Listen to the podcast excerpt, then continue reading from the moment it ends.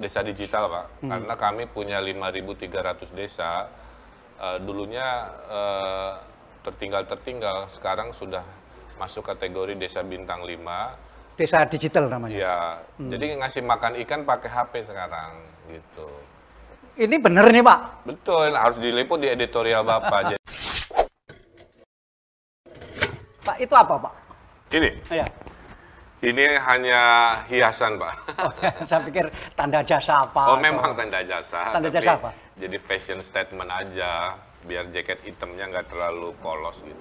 Tapi betul-betul ada artinya. Ada. Apa Pak artinya? Ya macam-macam. Saya ada delapan apa medali penghargaan. Saya nggak pernah lihat ada gubernur lain yang pakai begini. Ini mah iseng aja. Bikinan sendiri atau diberi orang? Ini sendiri. Oh hebat, hebat. Sejak kapan itu? Iya tiap kelihatannya ingin agak beda. Kan jaket kadang-kadang terlalu hitam gitu Hmm. kan biar ada istilah dalam arsitektur itu aksen gitu pak. Oh aksen. Ada- Wah, ada garis. Iya sih, memang sih daripada polos gitu. Kayak ada bapak kan aksennya. eh, apa kaosnya kalau hitam nggak ada tulisan nggak rame pak. Nah, jangka kaos dalam. Jadi ini pertama kali di podcast saya calon presiden datang. Oh gitu. Berarti calon-calon presiden yang lain juga harus datang. Amin. amin. Karena memang sekarang ini kan bukan sekarang. Di pemilihan presiden yang akan datang ini kan terbuka sekali. Iya. Kelihatannya belum pernah terjadi seperti ini nanti eh, terbuka sekali, kemudian generasi tua sebaiknya sudah minggir semua, kemudian generasi baru harus tampil. Iya. Nah, banyak sekali yang disebut dan para gubernur juga disebut, Pak Ridwan Kamil dari Jawa Barat, Pak Ganjar dari Jawa Tengah, Bu Khofifah dari Jawa Timur, Pak Anies. Pak Zul dari Oh, NTB, NTB. Zulkifli dari Iya. NTB, kemudian gubernur siapa lagi Pak yang Bapak dengar? DKI. Oh DKI, minta maaf ya DKI, Pak Anies Baswedan, Anies siapa lagi? Baswedan. Pak Gubernur Sumut juga sempat Oh dikutip. Pak Gubernur Sumut, Iya. ya. Hmm, jadi rame lah nanti ini, ya. Tapi yang arsitek cuma satu, eh, beliau ini. Dan ini kebetulan ke Surabaya atau memang sedang ke Surabaya? Nah, jadi saya itu ada dua kegiatan, Pak. Pertama, memenuhi undangan Ibu Kofifa. Hmm. Ini Bapak udah duluan, Pak, bulan lalu ke Jawa Barat. Oh kunjungan balasan. Jadi ini kunjungan balasan, plus di waktu di Jawa Barat, meminta saya mendesain, mendesainkan masjid provinsi. Oh. Jadi saya setelah ini ketemu Ibu Kofifa survei lokasi Islamic Center Jawa Timur kayaknya. Oh masjid provinsi. Nah, saya itu sebenarnya padahal udah nggak mendesain lagi, Iya. kecuali masjid. oh. Karena ada wasiat dari almarhum ayah saya. Mhm. Wasiatnya adalah jangan berhenti membangun masjid. Oh. Jadi saya musola kecil saya bantu pak, saya gambar kayak musola di Lombok yang gempa, Aha. sampai masjid raya yang besar kayak di Makassar tuh yang pinggir laut pak. Iya iya iya iya. Nah, itu saya yang di- saya desain. masjid terapung itu istilahnya. Terapung. Oh itu desainnya Pak ya desain saya juga. gitu. Oh. Nah yang ini karena Bu Kofifa meminta ya udah sekalian. Plus ada kongres HDCI ya Harley Davidson Club Oh. Hmm. ya makanya pakai jaket. Harley Davidson, Ya. ya. Dan saya nasihati bahwa anda anak ini golongan yang beruntung. Nah. Kebanggaan harus ditunjukkan dengan berbagi, dengan giving, Hmm. bukan dengan eksistensi. Jadi nanti juga mau naik uh, oh enggak, HD. di sini hanya jadi anggota kehormatan. Nah, Tapi punya HD. Punya, punya. Pernah juga Tua, tur. Motor saya mah tua tahun 42, Pak. Oh malah istimewa dong. Iya, jadi kalau motor tua itu kayak ngajak jalan-jalan nenek-nenek, Pak. Ditanya dulu, dilihat olinya bocor, perbaiki. Kalau kepanasan berhenti. gitu. Jadi Pak Ridwan ini sudah berapa tahun jadi gubernur ya? Eh, saya kan 2018, jadi kurang lebih sudah eh, September ini tiga tahun, Pak. Tiga tahun. Dan saya berakhir September 2023. 2023. Pas habisnya undang-undang itu ya Pak? Ya, Oh, Jadi kalau- kalau total melayani publik lima tahun wali kota Bandung Ya. dulu, kemudian tiga tahun gubernur. Kalau memang lancar dua tahun ya total public service saya 10 tahun pak. Nah Pak, kan banyak orang kalau kepala daerah itu dokter, maka dokter itu bisa mendiagnose kemudian uh, kotanya itu didiagnosis seperti apa, kemudian pen, perawatannya seperti apa. Nah, ini kalau arsitek konsepnya seperti apa? Kalau jadi kepala daerah dan nanti jadi presiden.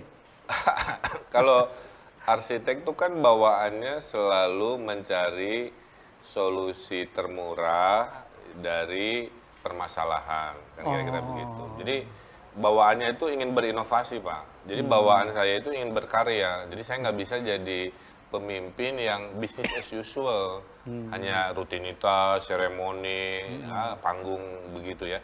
Saya ingin mengalahkan karya, memperbaiki pariwisata, membangun infrastruktur. Bawaannya itu gesturnya begitu, Pak. Jadi saya ingin jadi pemimpin Itu yang di- naturalnya arsitek. Naturalnya arsitek itu harus ada karya di mana-mana gitu. Nah itu juga saya bawa di Jawa Barat. Eh, satu selalu berinovasi. Kan definisi inovasi itu tingkat kreatif tertinggi. Jadi menghadirkan yang dulunya tidak ada menjadi ada. Apa di Jawa Barat yang sudah dilakukan? Oh banyak eh, yang saya banggakan adalah tentu reformasi dulu ya Pak. Hmm. Karena saya punya pasukan 30 ribu eh, Pegawai negeri. pegawai negeri dan saya bereskan sekarang semua borok-borok penyakitnya itu dengan eh, digital pak Eh, semua urusan dengan digital sehingga kami sekarang eh, contohnya rotasi mutasi udah terbaik se Indonesia Eh, namanya sistem merit system ya. Eh, sehingga saya nggak perlu lelang. Kan orang menganggap lelang itu bagus. Hmm. Lelang itu karena bentuk ketidakpercayaan terhadap proses karir. Nah, saya itu pakai sistem eh, merit system komputer, Pak. Jadi eh, komputer akan menilai siapa yang terbaik berdasarkan input. Jadi ASN di Jawa Barat itu dinilai tiap hari oleh atasannya, oleh kolega horizontalnya dan oleh bawahan. Terus diinput ke komputer. Ya, di, semua itu menginput. Jadi bisa aja dia bagus di mata atasan, tapi zolim ke bawah itu ketahuan, Pak. Atau dia pura-pura bagaimana, padahal koleganya tahu dia tidak berintegritas. Jadi akhirnya komputer mengeluarkan pool orang-orang yang layak untuk posisi-posisi tertentu. Itu Nah, sudah berapa lama? Baru setahun, Oh setahun ini. Ya. Eh, kemudian yang saya banggakan desa digital, Pak. Karena kami punya 5.300 desa. Eh, dulunya eh, tertinggal-tertinggal, sekarang sudah masuk kategori desa bintang 5. Desa digital namanya. Ya, jadi ngasih makan ikan pakai HP sekarang gitu. Ini bener nih Pak. Betul, harus diliput di editorial Bapak. jadi eh, dulu ngasih makan ikan kan pakai tangan, Pak. Ya. ah. Sekarang pakai IoT, Internet of Things. Jadi si tempat makannya dikasih sensor, ah. terus ada aplikasi di HP, HP-nya dipijit, sensor nerima pesan, dia lontar makan. Kayak Bapak ngecek CCTV, Ya, ya, ya, tahu. eh, tapi ini bedanya jadi mekanis kan. Hmm, hmm. Jadi yang tadinya Pak, Tadinya boros. justru tadinya panas hujan tidak Ya. akurat males, sekarang dia kapan aja. Ya, ya. Panennya naik dari setahun dua kali, setahun empat kali. Itu sudah berapa lama? Udah dua tahun. Sudah dua tahun. Jadi sekarang semua produksi pertanian di Jawa Barat perlahan akan di 4.0 kan. Jadi ngasih makan ikan, ngasih makan ayam, Pak. Termasuk nyiram tanaman, sekarang bisa diatur. Dipijit, tiba-tiba ada selang nyiram. Nah, itu siapa yang berhak mendapatkan alat itu atau sistem itu?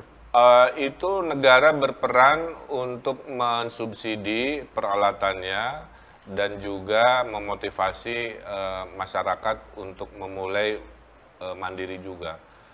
Dengan 4.0 Pak, pertanian yang tadinya hanya eh, mungkin 8 bulan, Mhm. eh, pas musim kemarau tidak, sekarang bisa 12 bulan. Karena airnya kan tidak mengandalkan hujan. Mhm. Ya. Makanya di Israel itu Ya, ya. Timur Tengah, gurun pasir pun kan bisa Ya, nanam ah, apa. ah, ah. Nah, oleh COVID, Pak, ini menariknya program ini, ternyata ada tiga ekonomi yang tidak terdisrupsi. Hmm, Digital malah naik, mhm. pertanian, dan kesehatan karena Ya, ya, ah, bisnis karena ya.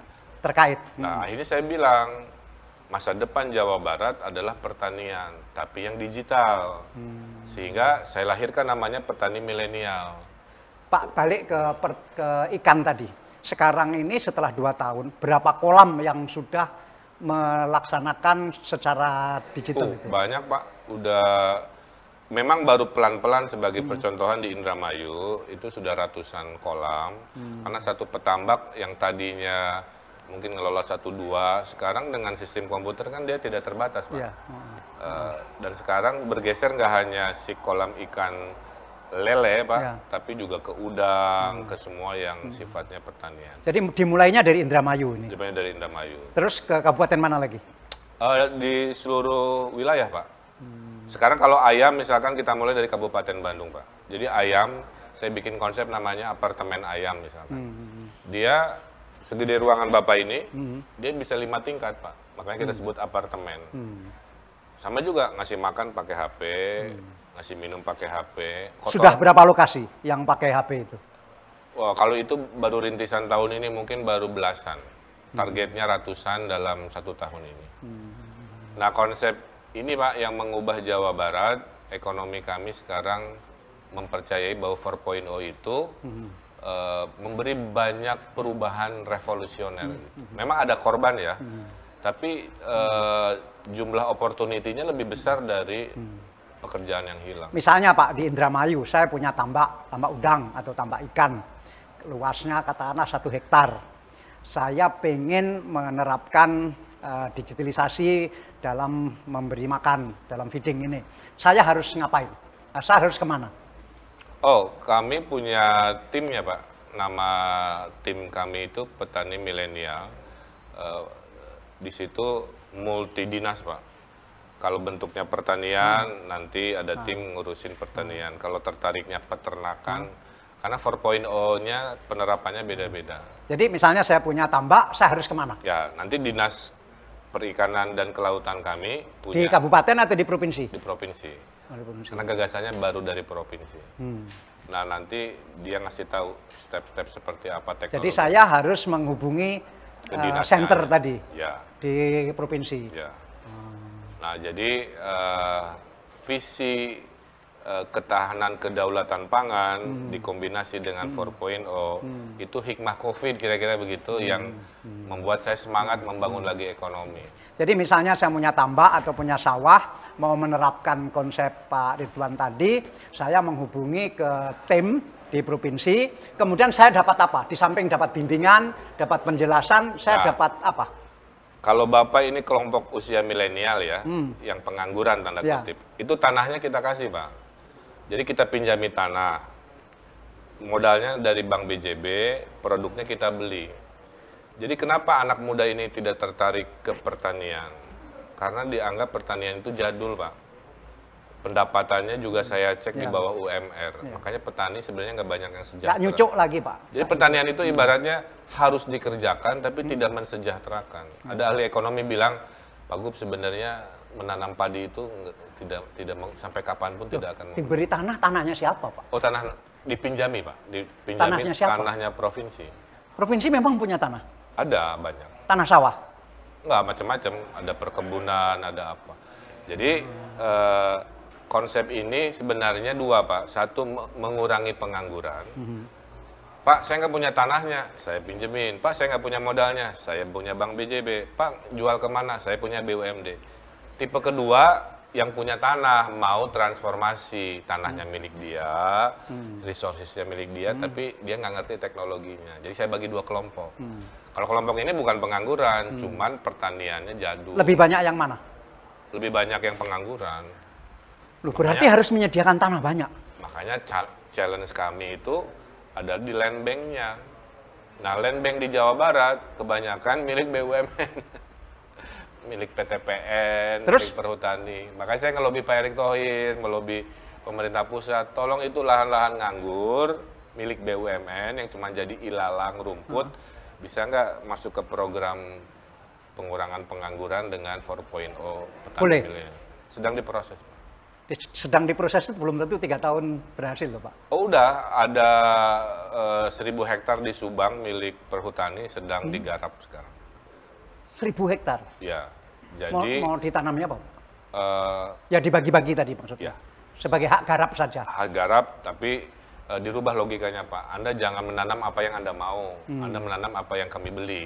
Jadi dia nurut, kamu geng ayam, udah ada pembelinya, kamu geng telur puyuh, kamu geng ikan lele, kamu, jadi semua saya atur. Jadi saya rubah off taker dulu, diberesin, baru dicari produksinya. Ini real bisa berjalan, Pak. Nggak terlalu abstrak begitu. Sudah jalan, Pak.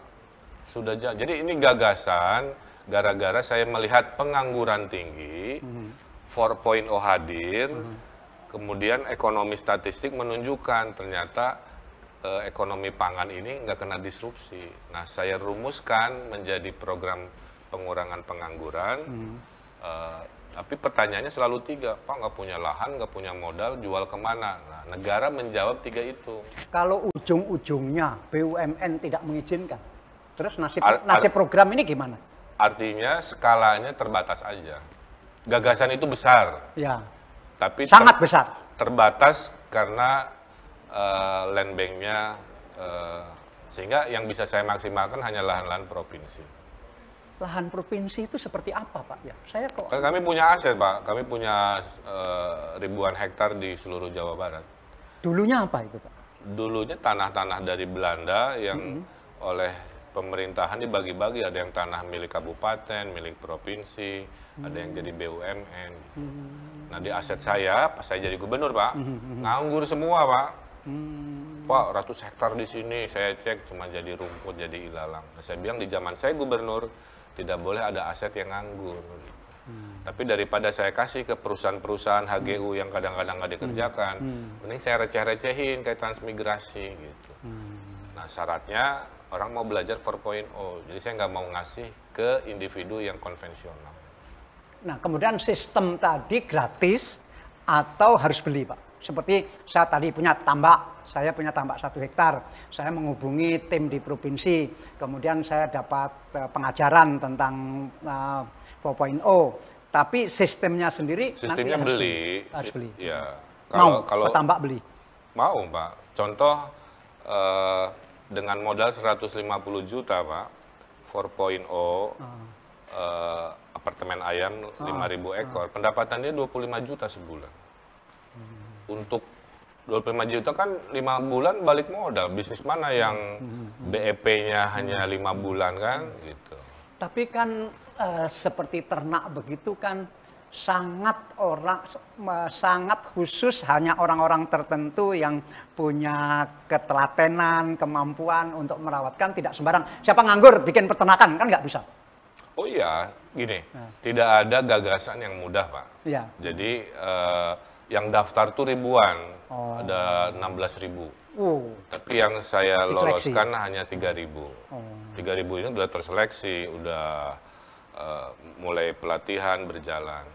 Nah, Banyak loh Pak 3000. iya. Hebat loh kalau Mak- berhasil. Makanya judulnya gini Pak, petani milenial itu tinggal di desa, rezeki kota, bisnis mendunia gitu. hebat, hebat. Minimal motonya sudah ketemu. Iya, tinggal di desa jauh dari penyakit. Iya, iya. Rezeki kota supaya orang mau kembali ke desa. Karena kalau pendapatannya sama kayak orang tuanya, dia mending jadi buruh. Nah, Seberapa banyak orang Jawa Barat tahu bahwa tinggal di desa, rezeki kota, bisnis mendunia. bisnis mendunia. Seberapa banyak orang Jawa Barat tahu, Pak? Udah udah viral, Pak. Udah bahkan mau dikopi ke seluruh Indonesia justru oleh para gubernur lain-lain. Termasuk ada satu partai politik, saya tertarik kan, dan memerintahkan semua kepala daerah yang datang dari partai itu, ini mungkin ada beritanya, untuk mengkampanyekan petani milenial ini. Partainya Pak Ridwan. Kan saya belum berpartai. saya belum bisa sebutkan. Tapi poinnya saya bilang, saya nggak peduli ins- institusi mana, selama gagasannya untuk kesejahteraan, mau dia partai, mau bukan, silahkan aja. Yang penting rakyat tersentuh. Saya berdoa sisa masa jabatan dua tahun, program-program tadi berjalan, karena begitu tidak berjalan, maka Blunder, Pak. akan blunder. Betul.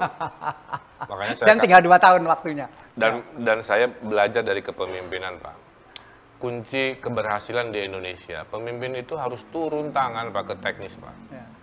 Betul, pemimpin harus visioner ya, Ya, Pak. ah. Juga harus tahu detail. Teorinya kan begitu, Ya, visioner. Tapi pengalaman saya tujuh tahun nih Pak, Ya. di level wali kota Ya, gubernur. ya.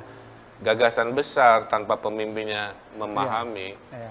Itu nggak berjalan. Ya. Maka mimpi-mimpi saya waktu wali kota Bandung pun Pak, itu hanya 60% yang jalan. Karena 40 persennya gagal karena saya pernah berteori, duh saya terlalu one man show. Semuanya ter- terserah wali kota. Ya udah saya serahin aja lah ke dinas-dinas. Eh malah nggak jalan. Ya.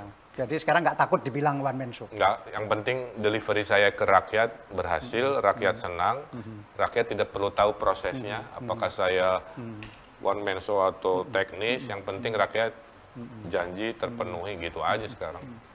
Dulu arsiteknya ITB ya, Pak? Saya S1 ITB, kemudian S2 ke UC Berkeley ke Berkeley. California, eh, kemudian lima Di tahun arsitek juga, di bidang urban design, Oh, urban design. jadi skala kota, Ya. Eh, UC Berkeley itu kira-kira dua jam dari San Francisco. betul. Berapa tahun di sana? Eh, dua tahun S2. Dua tahun. Iya. Terus? Ya sekolah luar biasa lah salah satu terbaik di dunia peraih Nobelnya kan banyak juga dari Ya. sana. Hmm. Nah lima tahun itu kerjanya banyak di Tiongkok pak saya. Jadi kalau orang yang paling valid ngomongin Tiongkok, saya punya kredibilitas. Lima tahun. Lima tahun. Di kota mana aja? Enggak, saya tinggalnya di Hong Kong. Oh. Tapi proyeknya, Proyeknya semua di Tiongkok. Karena proyek yang terbanyak ya di Ah, sana. saya sebut ya kota-kotanya tempat saya Iya. berkarya pak. Di Makau ada, di Shenzhen ada, di Guangzhou ada, di Makau ada, di Ningbo ada, Suzhou ada, Hangzhou ada, Shanghai ada, eh, Tianjin ada, Changsha ada, Oh. eh, Kunming ada, eh, Waktu itu tergabung dalam satu kantor arsitek gitu. kantor arsitek Amerika, Oh, Amerika. yang mendesain gedung tertinggi di Dubai itu pak, SOM namanya. Oh. Saya kerja di situ. Oh, pernah di situ. Iya. Eh, Pak. Setelah itu ketemu bapak waktu bapak menteri dulu. ya, saya pernah minta tolong beliau untuk mendesainkan hotelnya BUMN di Bali karena hotel BUMN itu Jadul semuanya kalah dengan hotel-hotel swasta sehingga saya pikir siapa ya yang bisa mendesain yang yang sangat eh, sangat khusus begitu. Nah, saya ketemu beliau, tolong didesainkan dan jadi sekarang Menjadi hotel paling profitable dalam sejarah BUMN. BUMN apa itu. saya ke sana. Saya ke mana-mana selalu bilang, ini desain saya bersama Pak Dahlan Iskan. Ke mana-mana saya bilang, biar tahu sejarahnya Pak. Iya. Bapak yang ambil keputusan kan. Kalau masjid desain yang dianggap paling bagus masjid mana? Yang karya Pak Ridwan. Saya mendesain masjid udah lebih dari 40 Pak. Ya, eh, Saya sekarang pernah sembahyang di dekat Bandung, katanya ini karya Pak Ridwan yang Kamil. yang mihrabnya terbuka Iya, bukan? mihrab, mihrabnya terbuka. Itu karya paling puitis saya. Ukurannya tidak terlalu besar. Iya, iya, iya, iya. Tapi saya mengubah eh, norma, Pak. Biasanya mihrab itu kan dinding. Hmm. Saya mihrab itu terbuka ke gunung. Hmm, hmm. Akibatnya apa? Tiap sholat, efeknya itu beda-beda. Kalau subuh gelap, kalau dia lohor ada pantulan matahari karena di atas. Mhm. Kalau asar mulai kayak efek backlight. Mhm. Kalau maghrib warnanya eh, kuning keoranyan. Wah. Iya, Jadi, iya. arsitek itu berpuisinya dengan cahaya. Kalau pujangga berpuisinya dengan, Hmm. Dengan kata. kata-kata. gitu. Saya pernah uh, Jadi kalau ditanya yang paling saya banggakan bukan yang selalu terbesar-terbesar, Hmm. Tapi yang menurut karena masjid itu menurut saya yang penting orang menjadi khusyuk, Pak. Ya.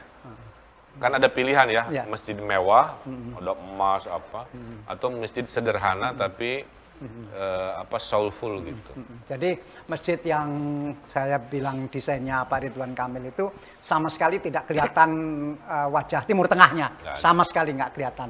Dan itu juga uh, menarik sekali sehingga ya baguslah bisa sangat uh, Indonesia modern. Ya, gitu. yang menantang sekarang saya mendesain masjid di Gaza, Pak.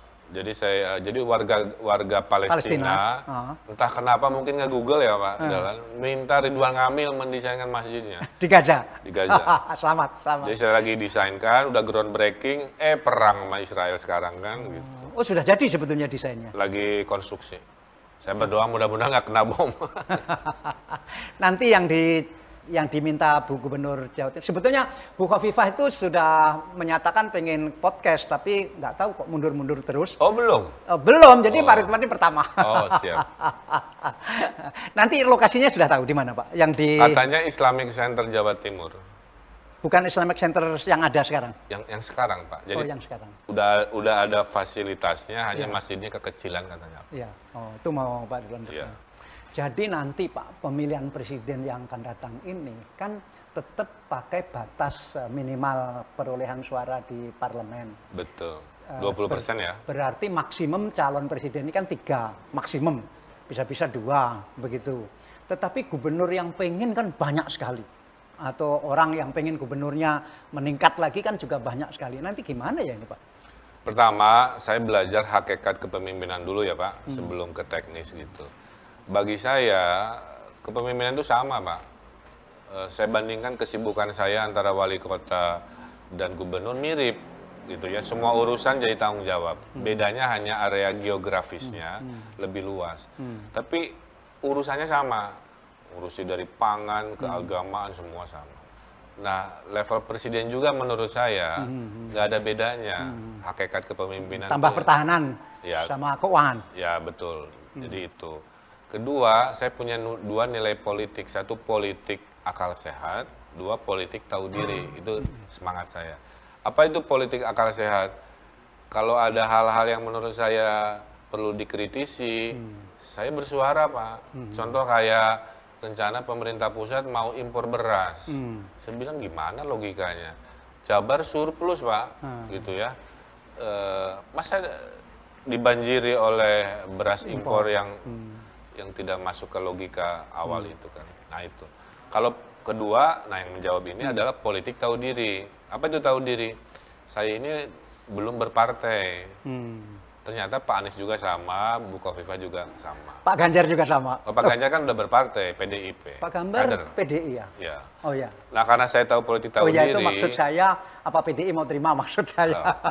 Karena politik tahu diri, saya nggak bisa memprediksi terus terang, Pak.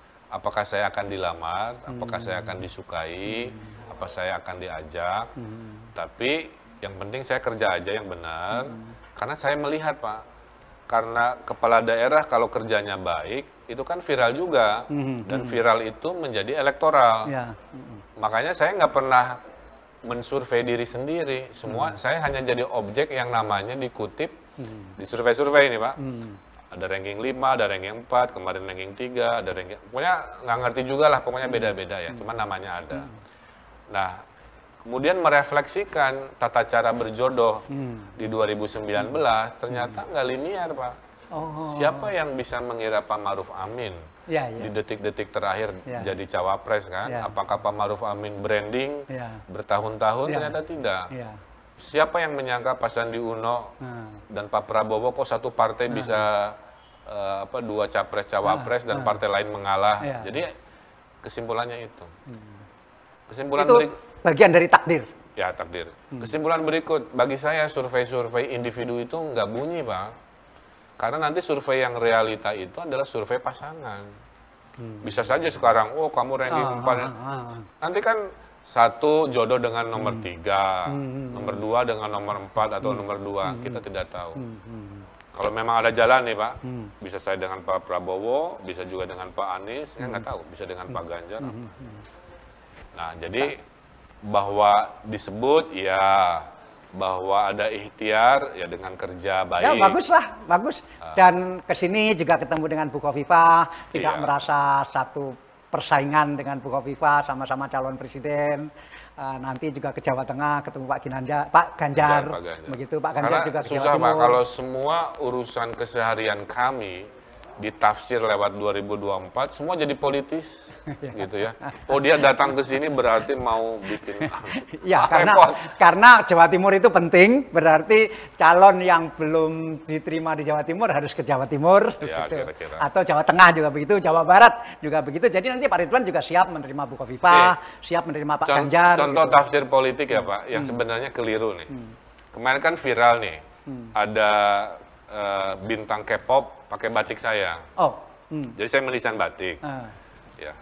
Eh, kemudian suka nih eh, tiap ada dubes datang saya kasih batik Pak, yang saya gambar. Jadi ada Ridwan Kamil desain.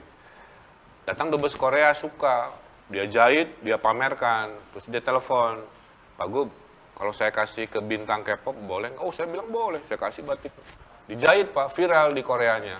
hmm. Oleh pengamat politik ini gimana pencitraan yang Ah. tidak perlu orang lagi covid apa-apa gitu, dan merangkap pilpres jadi susah pak Ya. kalau semua pakai perspektif 2024 Ya. semua peristiwa itu jadi politis padahal saya cuman ngasih barang barangnya viral ya alhamdulillah itu, Hebat.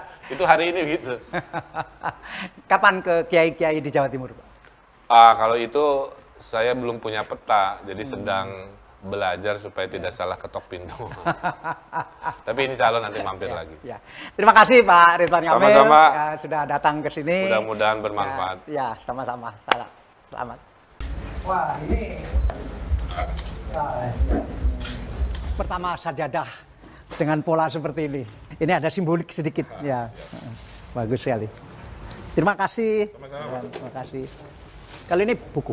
Al-Quran Pak, Oh, Al-Quran. Oh, sampulnya aja, biar agak beda. oh, ada terjemahannya. Ya, makasih.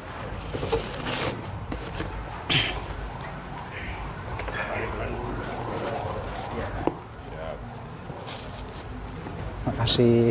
Nah, ini kenang-kenangan dari kami. Oh ya, Ini pemimpin redaksi di SW, Pak. Ya. Dari putrinya Mas Ananda. oh Oh, anak saya, tapi lagi di Amerika. Masih ngurusi basket. Iya, ini sepatu yang Produknya dia, ya, produknya dia. Laris sekali. Nama brandnya apa? Aza, Azza Azrul Ananda. Oke, nanti saya promosi. kolaborasi dengan Adidas. Ya. Jadi eh, dia memproduksi merek-merek Aza